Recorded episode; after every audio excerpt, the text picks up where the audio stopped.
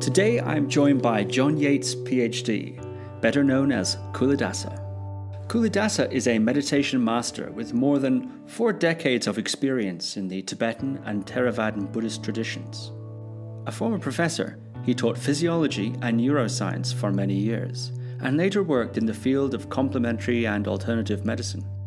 His book, The Mind Illuminated, has been described as a rare and valuable treasure, and has been enormously popular among dedicated meditators for its incredible clarity and usability, even to very advanced stages of practice. In this interview, we talk about how Culadasa's dysfunctional upbringing led him to being homeless on the streets at 15 years old, why even years in Catholic seminary didn't provide the answers he was looking for. We discuss his initially frustrated attempts at meditation before one key discovery changed everything. So, without further ado, I'm delighted to introduce Culadasa. In your book, The Mind Illuminated, you say, I've always been a seeker. For as long as I can remember, I've been fascinated by both the mind and the physical sciences. What I sought and eventually crystallized into a lifelong passion was nothing less than the search for ultimate truth. Can you talk a bit about your early life and how it was that you became so fascinated with that search? Yes, I, I grew up in a very dysfunctional situation, which, just as an aside, uh, I found very few people that haven't. so I suppose in that regard, uh, I'm not that uh, unusual. but um, how to put this succinctly? Um, I I had uh, uh, my mother had some psychiatric problems, and the result of which uh, she uh, was uh, unusually attached to me, and therefore for the first uh, for the first 14 years of my life, I rarely went to school and I had very little contact with other people, and assimilated her worldview, and then. Uh, uh, we moved to a different place where the officials at the school insisted that I attend school. And so I was uh, 14 going on 15 and discovered that everything that I thought I knew about everything was very different than what anybody else did. this was a very emotionally traumatic incident that led to me leaving home when I was 15. Um, but it it kindled in me this desire to find out what was true, and um, the early stages of my search brought me to the very clear conclusion that uh, although my mother was very much out of touch with quote conventional reality, um, nobody else knew any more than she did, really. and so, uh, um, well, it probably goes back further than that. My mother was an extremely intelligent woman and read a lot and talked a lot. Um, my father was a research scientist. So my home influence probably had a lot to do uh, with uh, with wanting to understand uh, uh, well, yeah, to know the truth, really to know, uh, to understand the meaning of life and uh, what this was all about. I, my child, without going into it, my childhood was traumatic in many other ways. So, um, so between being in a family of people who were interested in seeking for truth for its own sake, and having a childhood where um, basically trying to answer the question of of why why on earth is this even happening? why why do I exist? Why am I here? So made me a perfect candidate once I finally discovered Buddhism for the pursuit of a path that was based on the suffer, nature of suffering and the end of suffering. So, Buddhism wasn't your first stop. No, it wasn't. Um, uh, where I lived, and at that time, I didn't really know that there was any any spiritual path other than um, than Christianity. And although I was raised in the Episcopal Church, I actually went and knocked on the door of the Bishop's Palace in Galveston, Texas, and asked to see a priest and asked if I could uh, be uh, be trained in uh, Catholicism because that was the mother church of uh, of all of the Christian churches ultimately. So you, you go right to the source. That led to me spending two years in a Catholic seminary before I realized that the training in the priesthood had absolutely nothing to do with what I was looking for. And so I switched to science as uh, as the primary means of my search for meaning and understanding. Um, but I quickly discovered the limits of that. Um, I had a good foundation of philosophy, philosophy from the time I spent uh, uh, in the seminary, and between philosophy and science, uh, I could see clearly the limitations of science, and I knew that what I was looking for was outside that realm. Didn't know where to go. It just happened to be the '60s, the whole, you know, Timothy Leary, Ram Dass, everything else. Uh, and so I discovered that, um, first of all, I, I, it became very clear that there was um, far more to this world and the ways of perceiving it than anything that I had ever known, or, or which the vast majority of people on this planet are aware of. Um, but I also, like so many of us back in that day realized that um, that this was only a way to get a glimpse into into the vastness of uh, of the reality that we're a part of, and to realize very clearly the degree to which our own minds and that messing up our minds with a few chemicals how that could completely alter our perceptions. So you might say between discovering that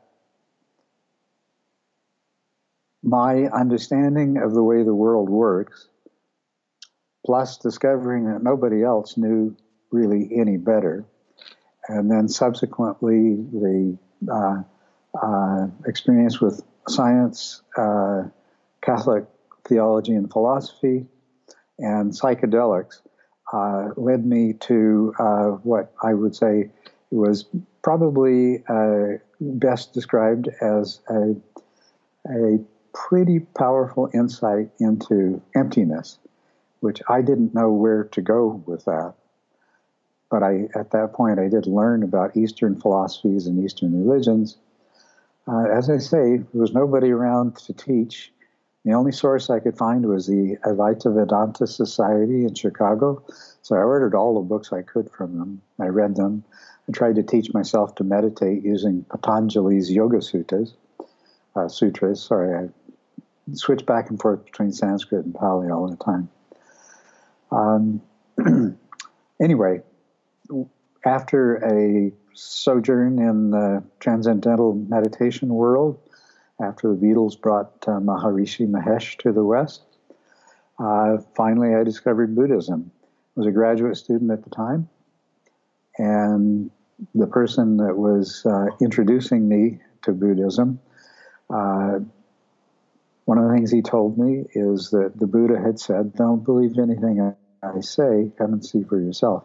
And I said, Hey, that sounds like my kind of thing. And the more I learned about it, the more, yeah, just a lot of recognition that this was this was the path for me. And that was Upasaka Khema Ananda. Yes. Uh, I'd like to ask a bit about him, but before I do, what was it about your experience at the seminary that was lacking? Well, it's very large on um, doctrine and very weak in uh, anything that really goes beyond um, the, the fundamental Christian or Judeo Christian framework.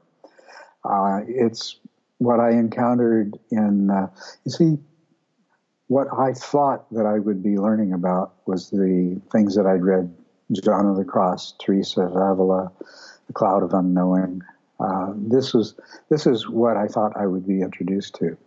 Instead, I was taught a theology that was rigidly confined to the fundamental Judeo Christian set of assumptions.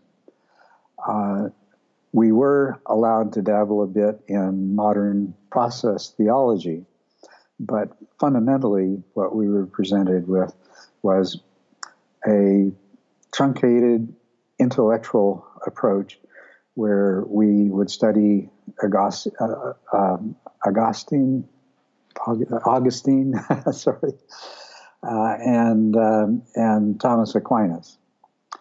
And um, what I was really struck by is after creating his Summa Theologica, uh, Aquinas pushed it all aside and said it means nothing. He had had some kind of realization that had gone beyond this uh, framework. Um, other things that disturbed me greatly were doctrine like um, uh, people who were not fortunate enough to be born in uh, a Christian or Catholic environment and were never baptized were automatically condemned uh, through no fault of their own. that made no sense to me at all. A variety of doctrines like that. Um, maybe the one thing I had the biggest problem with of all was the the whole thing about you you go out and you break uh, the commandments and you sin right and left and then you go to confession and then the slate's wiped clean and then you go and do the same thing again and then you know it's like that that didn't seem to me uh, that, well that seemed to me to be nothing but uh, a, a sop for the mass of people who were being manipulated by the Catholic Church. Um, um, Christianity fulfilled its function as a religion by bringing a lot of stability, uh, social stability, and uh, played a major role in the politics of uh, Europe. But um, as far as the um, the majority of the people they supposedly served, uh, they weren't really meeting their spiritual needs except in a very limited way. Of course, I discovered the same thing about Buddhism as I became, as I got, of course, being in North America when Buddhism was just being introduced uh, uh, to a significant degree. I mean, it was really previously introduced Zen uh, and uh, Alan Watts and so forth, but it didn't really take hold. But it was beginning to take hold in the 70s and 80s in a very new way. And um, so I was exposed to what uh, is referred to amongst scholars as um, the uh, um, um, what what is the word that they use the um,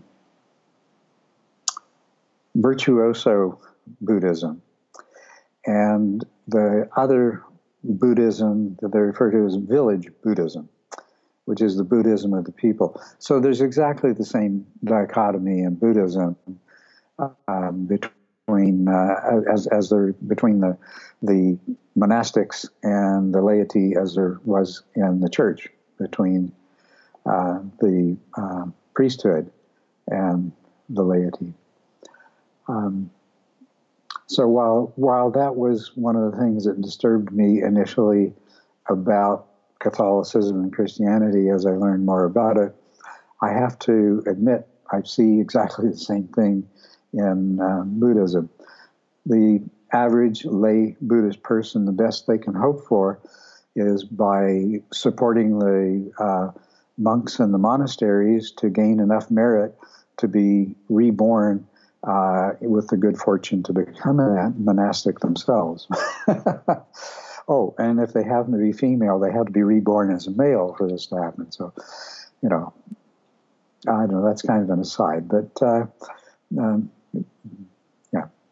We might be skipping forward a bit here, but how did you recover from such a jarring experience at 14, 15?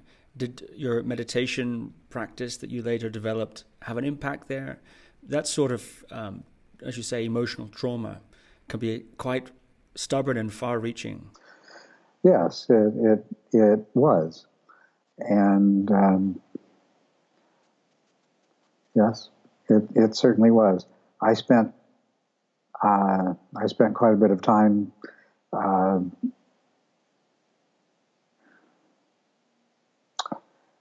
I would say I was both depressed and highly emotionally disturbed, uh, sort of rejecting social norms uh, because I was living on the street that put me in contact with a whole lot of other people who were rejecting social norms for a whole variety of different reasons.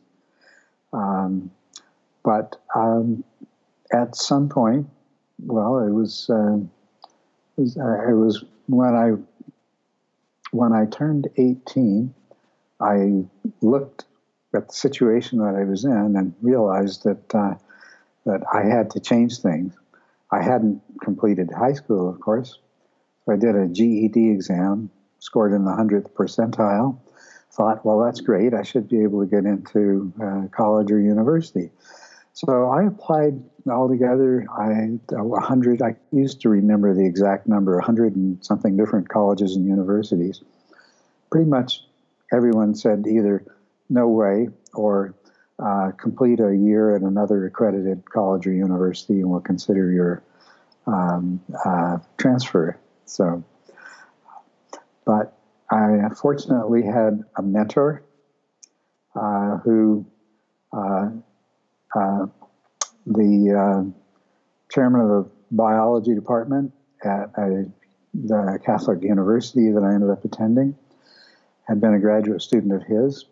He was aware of my attempts to get into university, so uh, he contacted this person and arranged for me to to uh, actually what they wanted me to do was first and second year English courses in summer school, and if I completed those in the summer session successfully, then I'd be admitted to university.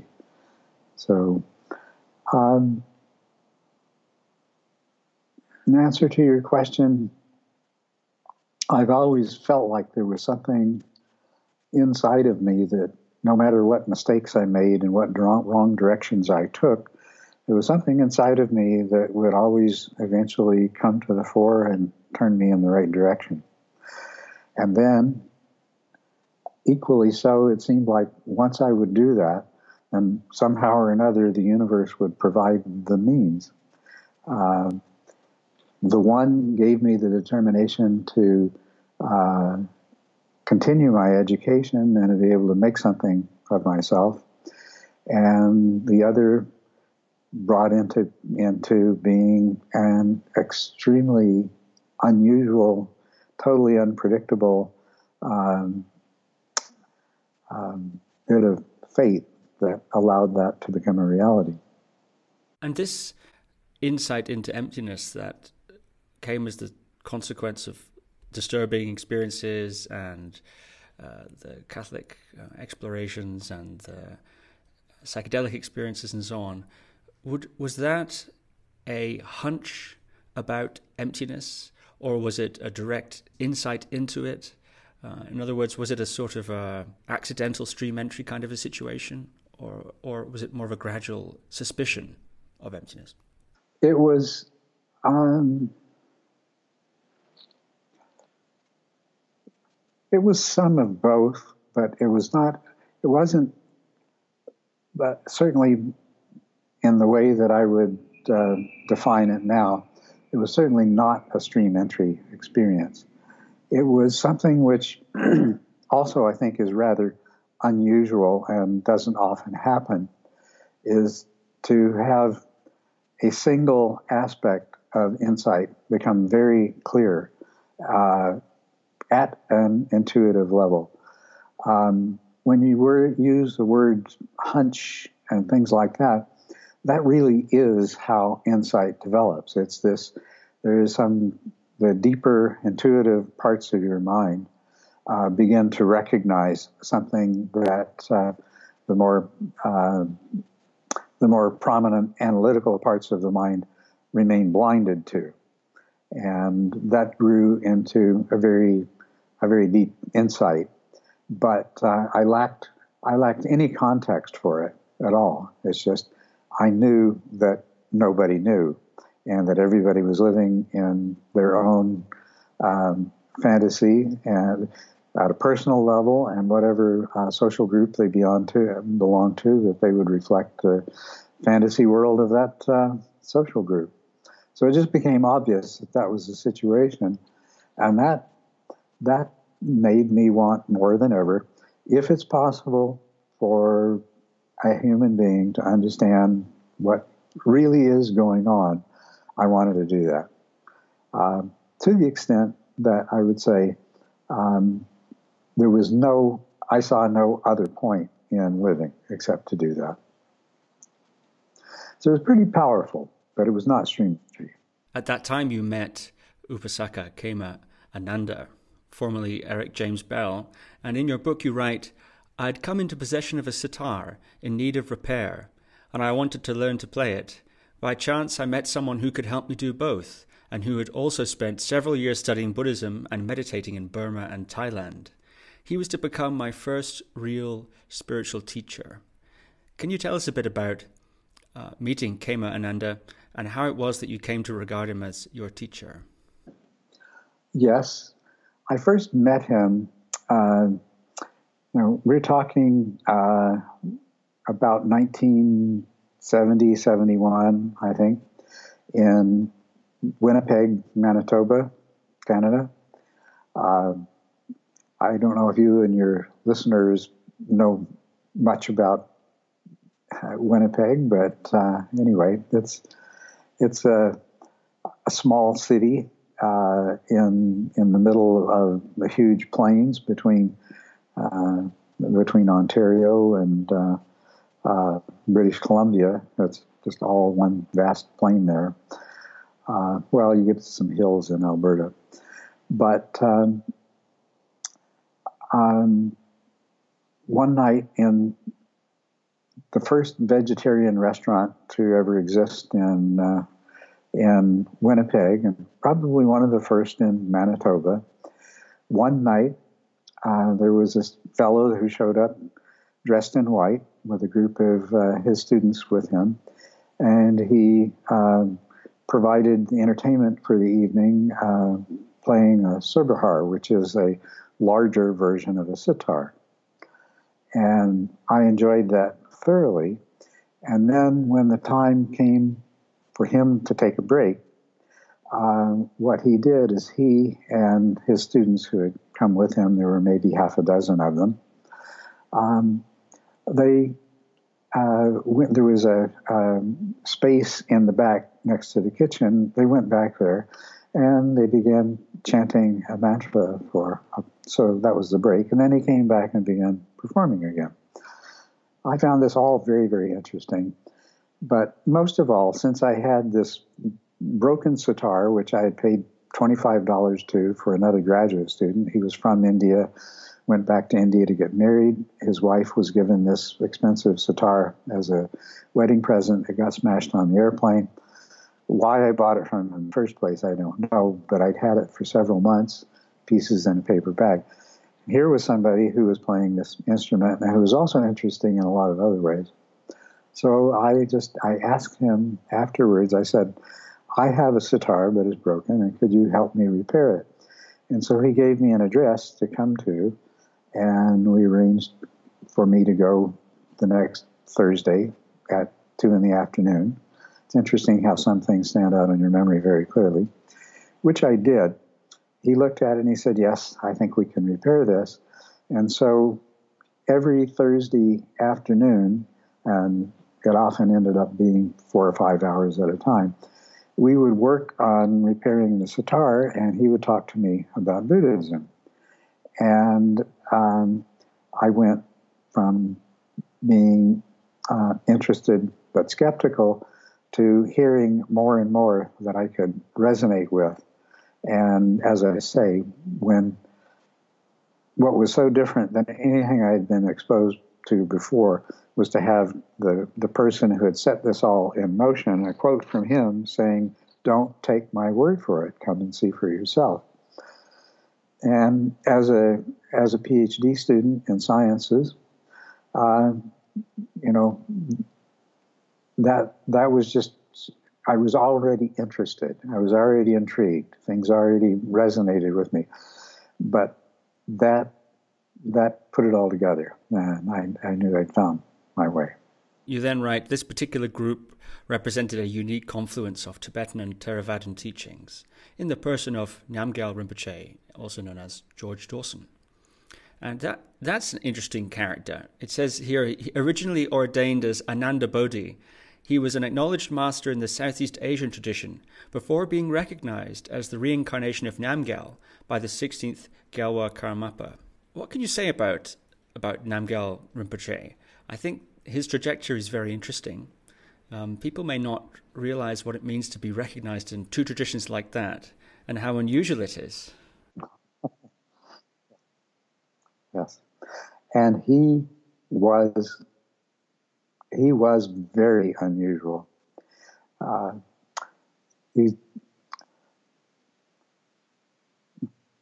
I have no idea at all what he might have been like before his spiritual training, but he was uh, an absolutely amazingly powerful individual.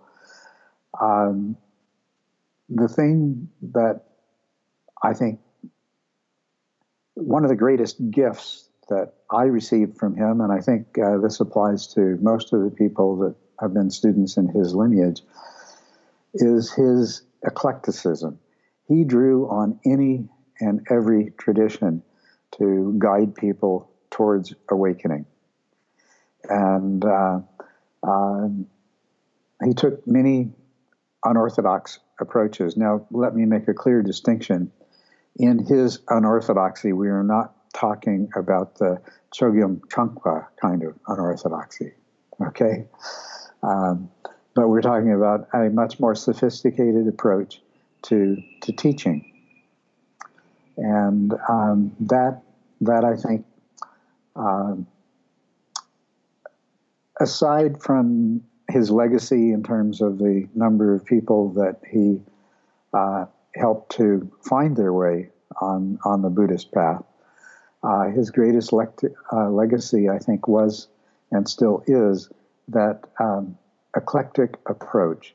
Uh, the idea that all spiritual paths are um, trying trying to achieve the same goal from different conceptual frameworks, but uh, and with lots of confusion along the way and and um, a tendency to get partway there and think you've arrived, um, but that that they were all leading the same place, and that the methodology of all these different traditions had its own validity.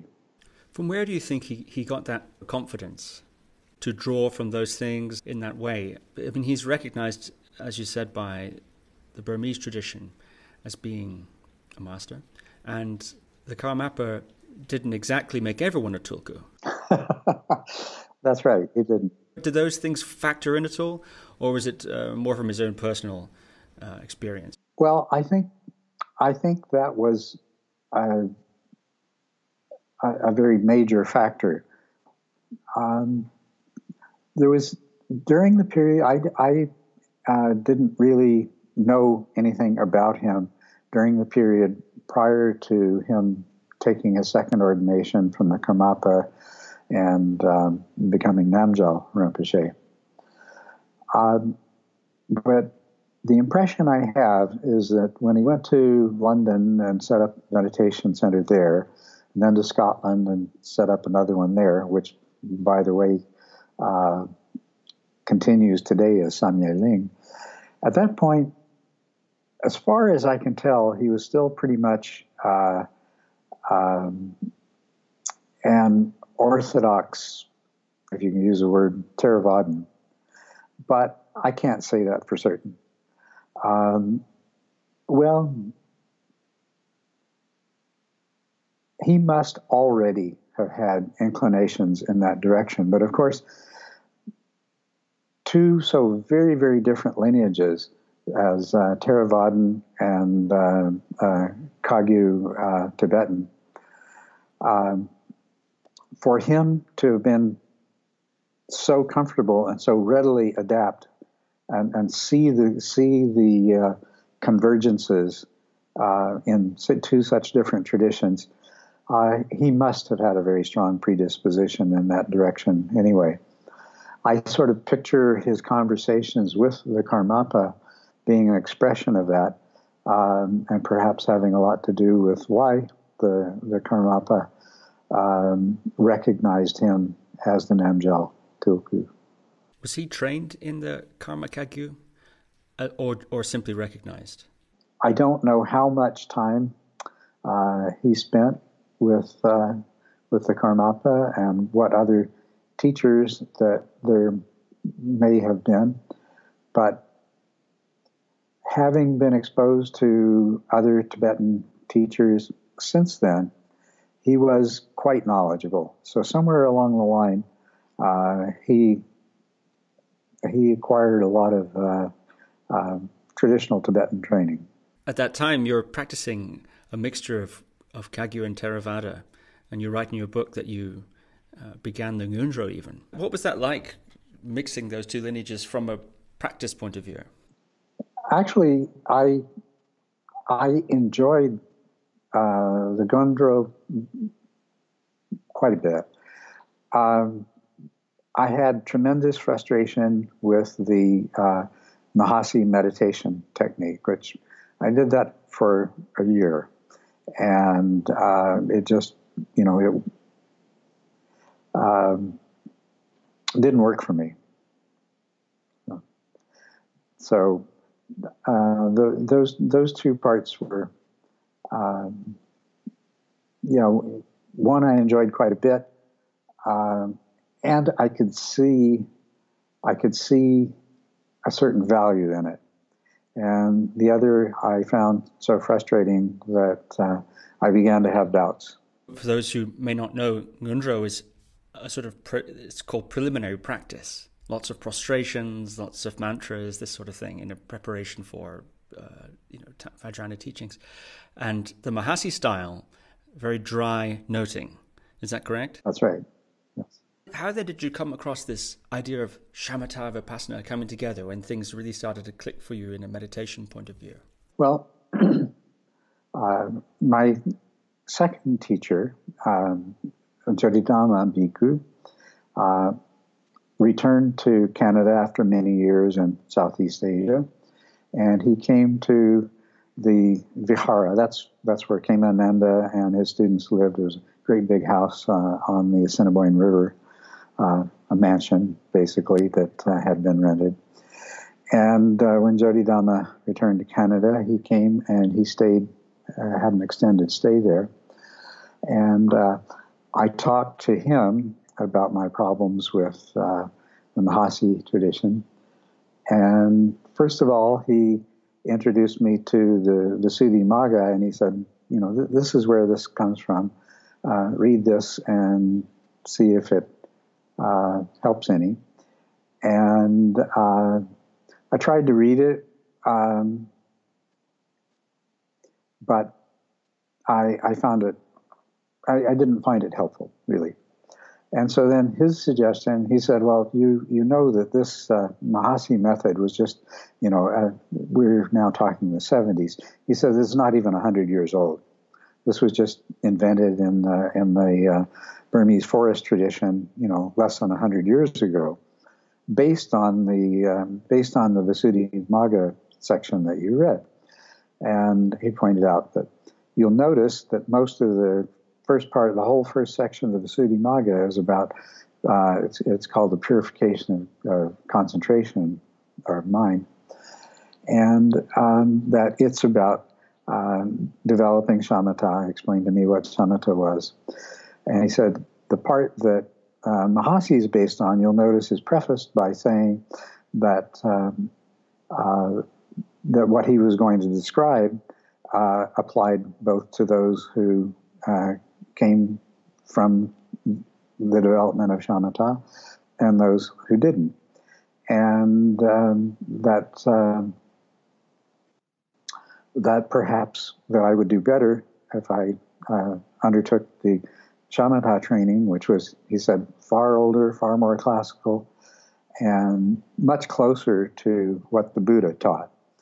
Uh, I didn't understand the connection between what the Buddha taught and modern, I should say modern, the shamatha training that developed uh, uh, uh, over over the intervening centuries um, for quite some time. But because most of the Buddha's references to meditation at all are referred to the jhana practices. Uh, and so, of course, jhana training was a part of the shamatha training that I did. And uh, they were very, very complementary. This, I found, it, it, it, was, it was exactly what I needed. It worked very well. What was it, do you think it was about the, that shamatha that really worked for you at that time? Well, if you read my book, you might realize that one of the things that I have discovered is that shamatha or calm abiding, while it does involve, as a very important component of it, the development of uh, sammasamadhi, right, uh, right attention. Right concentration is a bad translation because in English, concentration uh, has a lot of connotations that are actually uh, uh, contradictory to the, the purpose of uh, sammasamadhi. But uh, although developing stable concentration through the stages, of, there are different stages of, of, samadhi, is important to the development of, of shamatha. What shamatha is really about, it's all about developing mindfulness. So, um, uh, very, very powerful mindfulness. Uh, um, now, what I discovered was that mindfulness was the equivalent of that way of knowing that I refer to as awareness that is quite distinct from both uh, physiologically and experientially from attention. Excuse me. And shamatha involves both uh, and samasati, the development of very stable attention and very powerful metacognitive introspective awareness, which uh, is sati sampajana. It is uh, mindfulness with clear comprehension. So, what samatha is, the best way to describe uh, samatha is as training the mind and training the faculties of the mind so that they can work together in the most optimal way to bring about, first of all, to recognize insight experiences when they arise, and then to allow those experiences to mature into insight. And that's why it worked. Um, because of my my background and because it's the dominant uh, mode in, in, in global culture now, we are very much attention dominated, and the cultivation of awareness is minimal. Uh, basically, consciousness consists of a field of conscious awareness. And anything that comes into attention first appears in that field of conscious awareness. But for most of us, the field of conscious awareness is this big and attention occupies the rest of the space uh, and and dominates. Um, if you look at some of the, there's been a rec- there's been a lot of recognition of these two modes of knowing, and one of one form that it takes, some people discussed it uh, as fast thinking and slow thinking. And uh, fast thinking corresponds to awareness, and slow thinking corresponds to attention, which is very linear. It's the difference between linear processing and uh, parallel processing. Now, in the ordinary person, um, about all you experience of awareness most of the time, or mindfulness most of the time, is this sort of penumbra that uh, I would call the subconscious. It's almost conscious, but it's not quite. It's on boundary, and that's that's because of the dominance of attention. So when you find people discussing slow thinking versus fast thinking, um, they tend to regard the fast thinking as being um, uh, it's fast. It's it has um, they they will describe a lot of values that it provides to a person and to well to an organism, and it is actually you know evolutionarily it precedes the development of attention, but they also will describe it as being um, uh, prone to uh, uh, stereotypes and misunderstandings and, and not as effective and valuable as, as slow thinking, but absolutely necessary. It has certain advantages. Well, the reason for that is they're describing not the kind of awareness that's trained through shamatha that we call mindfulness and ultimately uh, uh, sati sampajana. Um, it's where fast thinking is just in that uh, almost unconscious penumbra. And so it is, it does have various shortcomings. In samatha, you expand the field of conscious awareness, and attention becomes a point that moves within that field that is directed by the actually much more powerful and much more clearly discerning uh, awareness. So, um, shamatha develops that, and that's shamatha, samatha. That's there is this misunderstanding. People think of samatha as developing concentration. They think of it as being primarily attention oriented. And I even have to to admit that I was so influenced by that in my life that when I wrote The Mind Illuminated, I put a little bit too much emphasis on the attention part of it. Not, I mean, I, I, I think I made it very clear that what's ultimately most important is is the sati, is the mindfulness, the awareness. But I think I could have made it more clear by de-emphasizing somewhat the uh, the cultivation of attention in that process. But if I were to give a description of samatha, I would describe it as primarily the cultivation of very powerful mindfulness. And so this is the perfect preparation then for insight. I think the way you articulate that in The Mind Illuminated is one of the big game changers for a lot of people reading the book. I think the interaction between attention and awareness. Uh, let me let me ask you this: You write this book is appropriate for anyone with a strong interest in meditation, from a complete beginner to someone who has practiced for decades. It will be particularly useful for those who already have a practice and feel ready to go further on the contemplative path. And then you also talk about people who are dissatisfied with their years of meditation.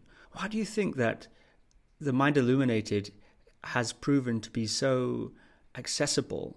Probably the most important thing is the clear recognition of attention and awareness as two completely different ways of knowing, and understanding that that's what uh, in the Eightfold Path, Sama Samadhi and Sama Sati are referring to.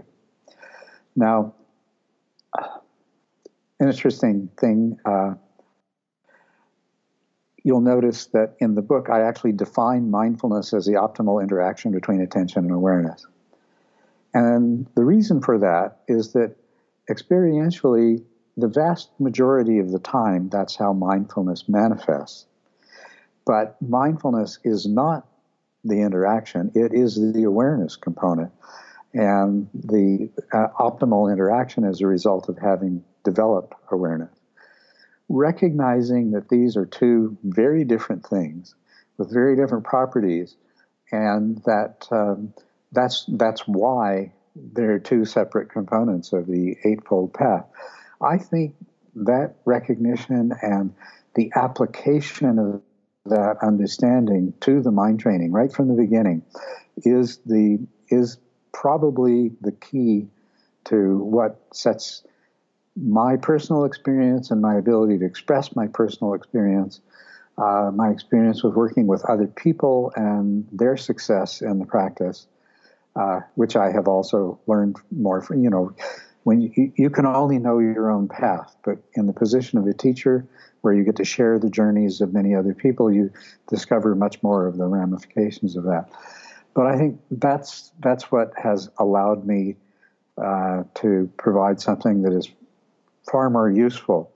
If you if you were to look at the definitions of mindfulness, you'll find the majority of them reveal clearly the failure to distinguish attention from any other way of knowing. There is because these definitions come from people who have, without explicitly recognizing it, have developed awareness, you can see, you can read between the lines, even though they, they couch much of their definition in terms of attention, and it's not really, mindfulness really is not about attention. So there's been this element of confusion all the way along.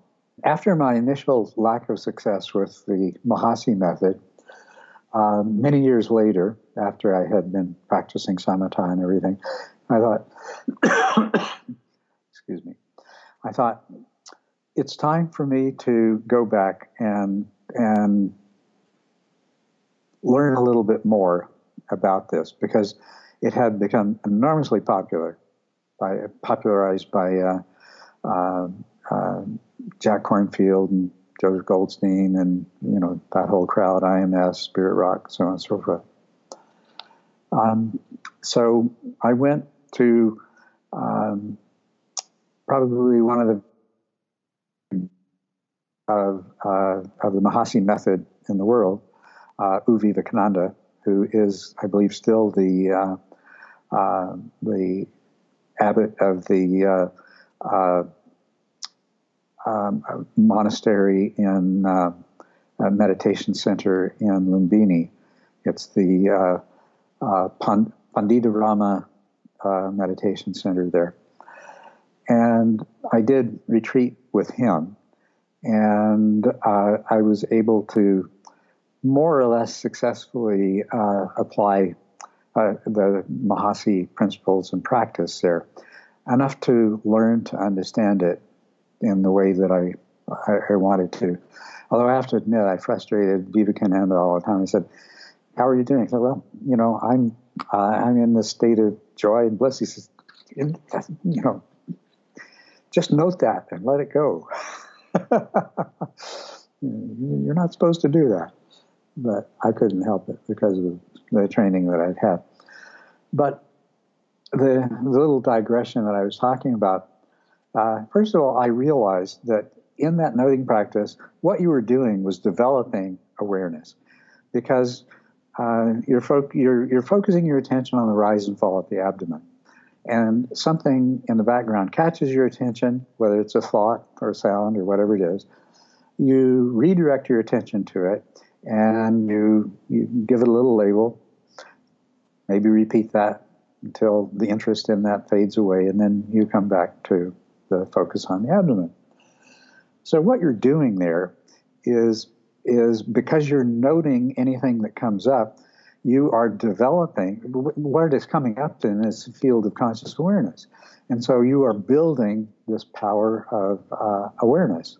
You're building you're building sati by directing attention towards the content of awareness by uh, and that became really obvious. Okay, now I can understand how this works at all, right? Um, the other thing in that teaching is they often deny any particular importance to cultivating uh, stable attention at all and put the emphasis on momentary attention, which is, you know, you keep shifting your attention to things that appear in the background. But as I proceeded through the different stages uh, or the uh, different knowledges and the progress of insight, it became very clear to me that uh, there was a point at which a shift was taking place where um, the arising of insight occurred as a result of this development of a much more powerful mindfulness. But without the kind of explicit recognition that uh, could allow this to be fully exploited. And um, so, this is another example of what I'm saying is that you have a practice, the practice itself is described entirely in terms of how you use attention. But what is actually happening is you're developing mindfulness. And uh, at that point where uh, uh, mindfulness begins to arise, attention begins to be um, something of, a, of an obstacle, but it's not recognized as such. So, because it hasn't been trained to, there isn't the inherent degree of stability that comes from the training in samatha. Samadhi is described as being parikamma or beginner's samadhi. That's what somebody has when they reach stage four in the 10 stages.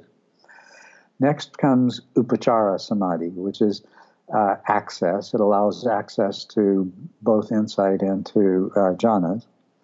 And what that is, is that's the exclusive attention that a person uh, develops in stage six, uh, which still requires uh, effort to sustain. And then comes appana samadhi, which is the kind of absorbed samadhi, which is characteristic of jhana, but it's also, it's not in this process of development, that appana samadhi is not limited to shifting into that altered state called jhana. It is present continuously.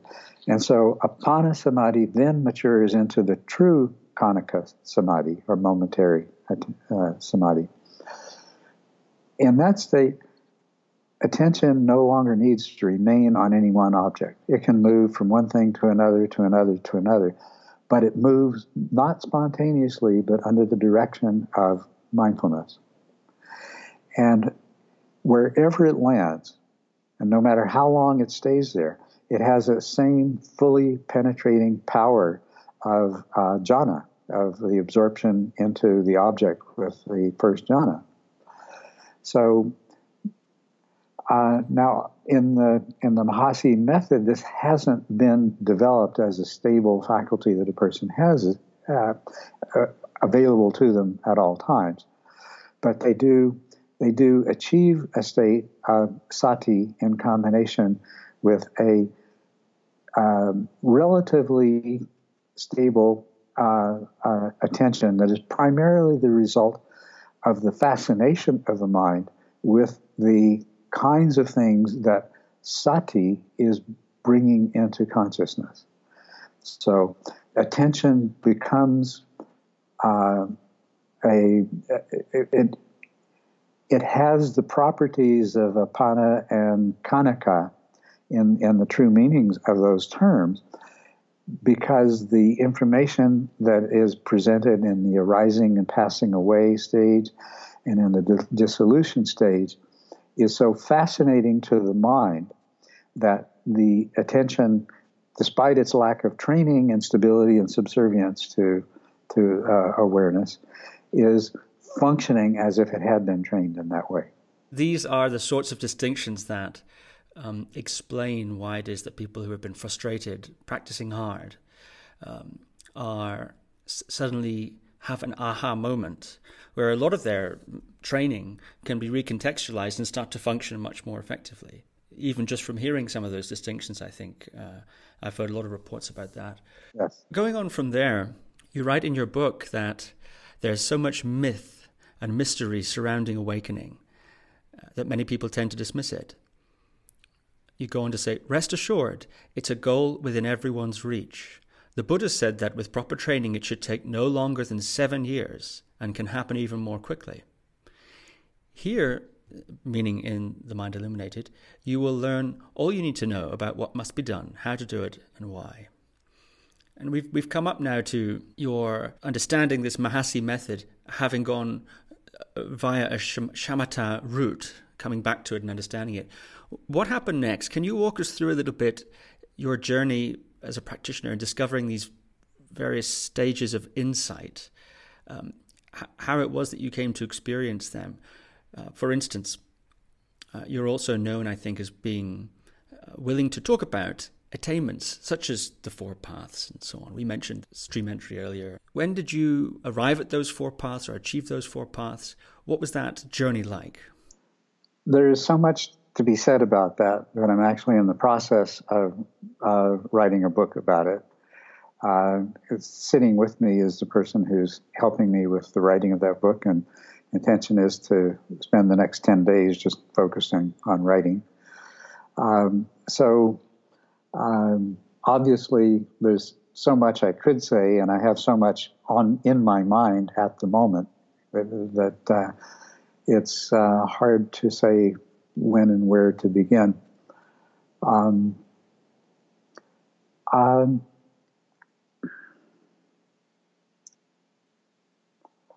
well, maybe some basics. Okay, the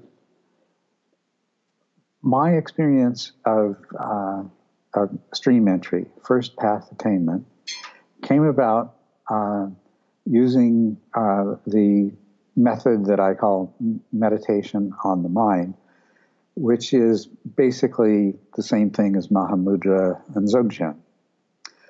And that happened in um, uh, 1989, uh, one morning.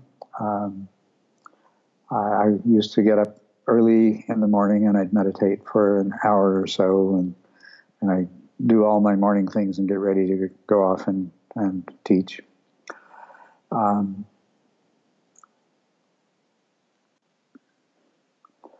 retrospectively, from that event, uh, I was able to begin to see what had happened and how insight had had developed.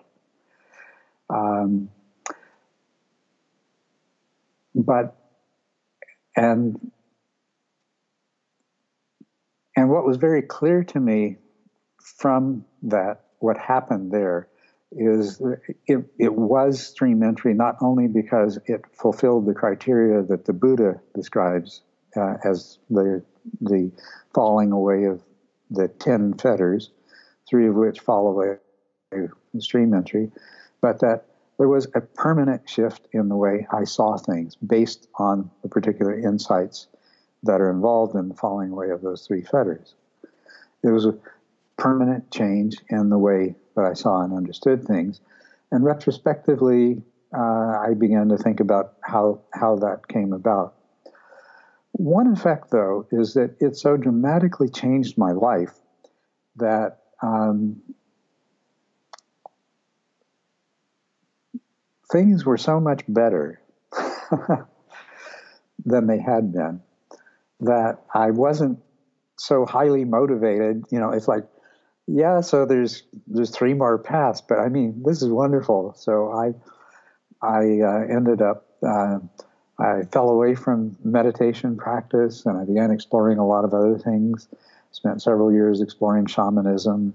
Uh, remember, still a seeker. Okay, so I've made a great, I, have made some great progress in uh, the discoveries that uh, I was after.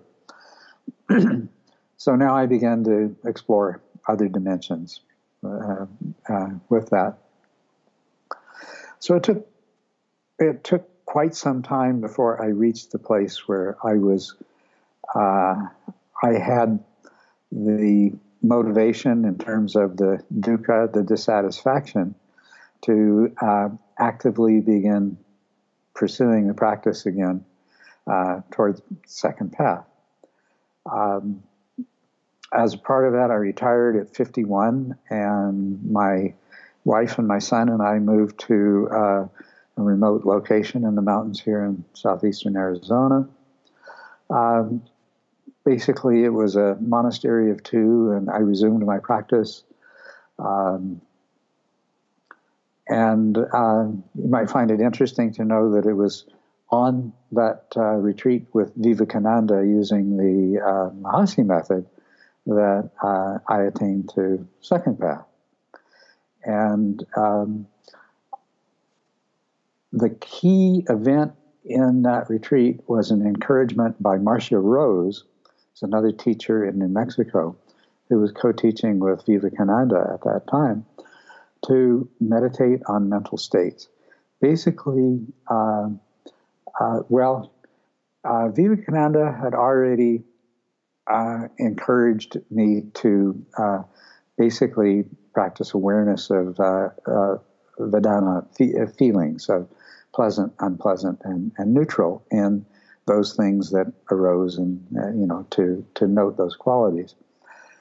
Um, then Marcia uh, added to that the encouragement to uh, do what would is that is the second of the four applications of mindfulness in the Satipatthana Sutta.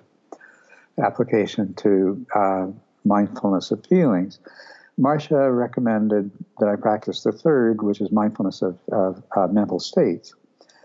And this brought about powerful realization, like a shocking realization, that the only mental states that I had ever experienced that were truly satisfactory were those that were completely free from any sort of craving. Uh, the emphasis was on craving with the recognition that self clinging is what was driving the craving. And the unsatisfactoriness of all of those mental states is, of course, the nature of uh, craving. Uh, dukkha means dissatisfaction. Craving is wanting things to be different than what they are or resisting what is. So essentially, dukkha and craving, uh, they can be intellectually understood as two things, one having a causal relationship to the other, but ultimately they're one and the same thing.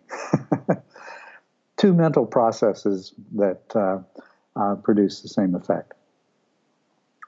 But um, anyway, the effect of this was a very, very powerful recognition of what needed to be done and how important it was that it be done. And um, my my meditations at that point, it was a month long retreat. My meditations at that point uh, were often three or four hours in length, and uh, it was interesting in a very different. I had a very different type of uh, uh, uh, or path and fruition experience as a result of doing the uh, Mahasi practice. Um, I did, uh, with first time around, doing uh, basically a Mahamudra type practice with, uh, with stream entry. But um, so there was there was the gap. There was a gap instead of the experience of uh, consciousness without an object. You know, of the, of mind being devoid of of, of content. Um, but um, the effect of that, and this is how I describe it, and I take this from what the Buddha said Mara, I have seen you. I know who you are. You will no longer trick me. You know, I can't be fooled by you anymore. Uh, that in the 10 fetter model, what defines uh, the attainment of second path is a, the, that craving loses its power and self clinging loses its power. It's still there and it needs to be overcome. But it no longer has that the power over the mind that allows it to continue uh, often unrecognized and even often intentionally sought out uh, in first path. Because uh, um, one of the things that I realized was that uh, craving itself is not only is it almost synonymous with dukkha, but craving itself is also pleasurable. And there's a subtlety to that, and a subtlety to the many different forms of uh, craving that arise uh, that I won't go into. So, um, after the okay, a- after the initial Maggaphala experience for second path, and the dwelling in the state of just crystal crystal clear understanding of the nature of self-clinging and uh, uh, craving and and suffering dukkha. In other words, the first three of the noble truths were just standing out so vividly clear. After a period of dwelling in that, I entered into the stage of reflection. And here, sort of reviewing how this had operated throughout my entire life, right? And uh, uh, creating a very powerful motivation to pursue the practices associated with second path, which uh, leads to uh, uh, the point where there's no lo- craving no longer arises in response to uh, worldly things. The, the eight worldly dharmas. I don't know if you're familiar with those: pleasure, pain, loss, gain, fame, uh, disgrace, and uh, uh, praise and blame. Uh, well, no, I didn't get the right. It's uh, fame, yeah, fame and disgrace, uh, praise and blame. Anyway, so there there is the completely overcoming the the craving for these things. That is the practice of um, of second path and which culminates in the uh, attainment of third path. Um, so I I don't think I will go into as much detail as I have. I think just describing that second path process, uh, I think would give a lot of people a good idea uh, of that journey. But at every path, what what is characteristic is that um, some particular event will trigger uh, a coalescing in the mind of an understanding of something that you realize, in a sense, you've always known. Or the way, another way that I put it is we have insight experiences, all of us, all of the time, which we just we ignore. An insight experience is when you have an experience where the delusion that we dwell in, because it is a delusion, breaks down and we see through to the way things really are. Or I, another thing I always like to refer to as a wonderful illustration of this is Leonard Cohen's song, uh, Ring the Bells That Still Can Ring. There is a crack in everything. That's how the light gets through. And I believe that that's what he was referring to in, in that song. He was a Buddhist practitioner himself, the Zen tradition. That the recognition becomes really clear with the sense that, oh my God, I always knew this. How, how come I never knew that I knew it? Why did I never recognize this? But with an extreme empowerment associated with it. And so essentially training your mind in the way that I've described gives you the ability to put these experiences together and to use the once again the words of the Buddha to see things as they really are to penetrate that delusion. And so the four paths are a, a progression, uh, a very natural progression that um, reflects this development uh, of the falling away of, ignorance or delusion, and with each with each such falling away, there is yet another shift in the way you perceive things. And that shift in perception, once it's occurred, is it's yours. It's it's um, another example that uh, I like to use is uh, Wizard of Oz. Uh, once uh, Toto pulls the curtain aside, and you've seen what the uh, you've seen what's behind the curtain.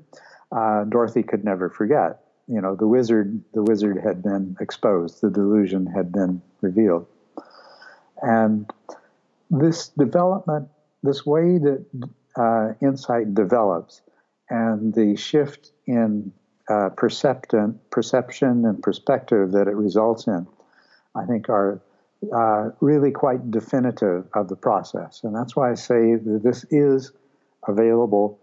Uh, we have inherently this, these capacities, they can be developed. Now, perhaps there are some people uh, that we know it's not going to happen with, but that doesn't change the fact that it's a potential within within all of us as human beings. And it's a very unique potential in human beings.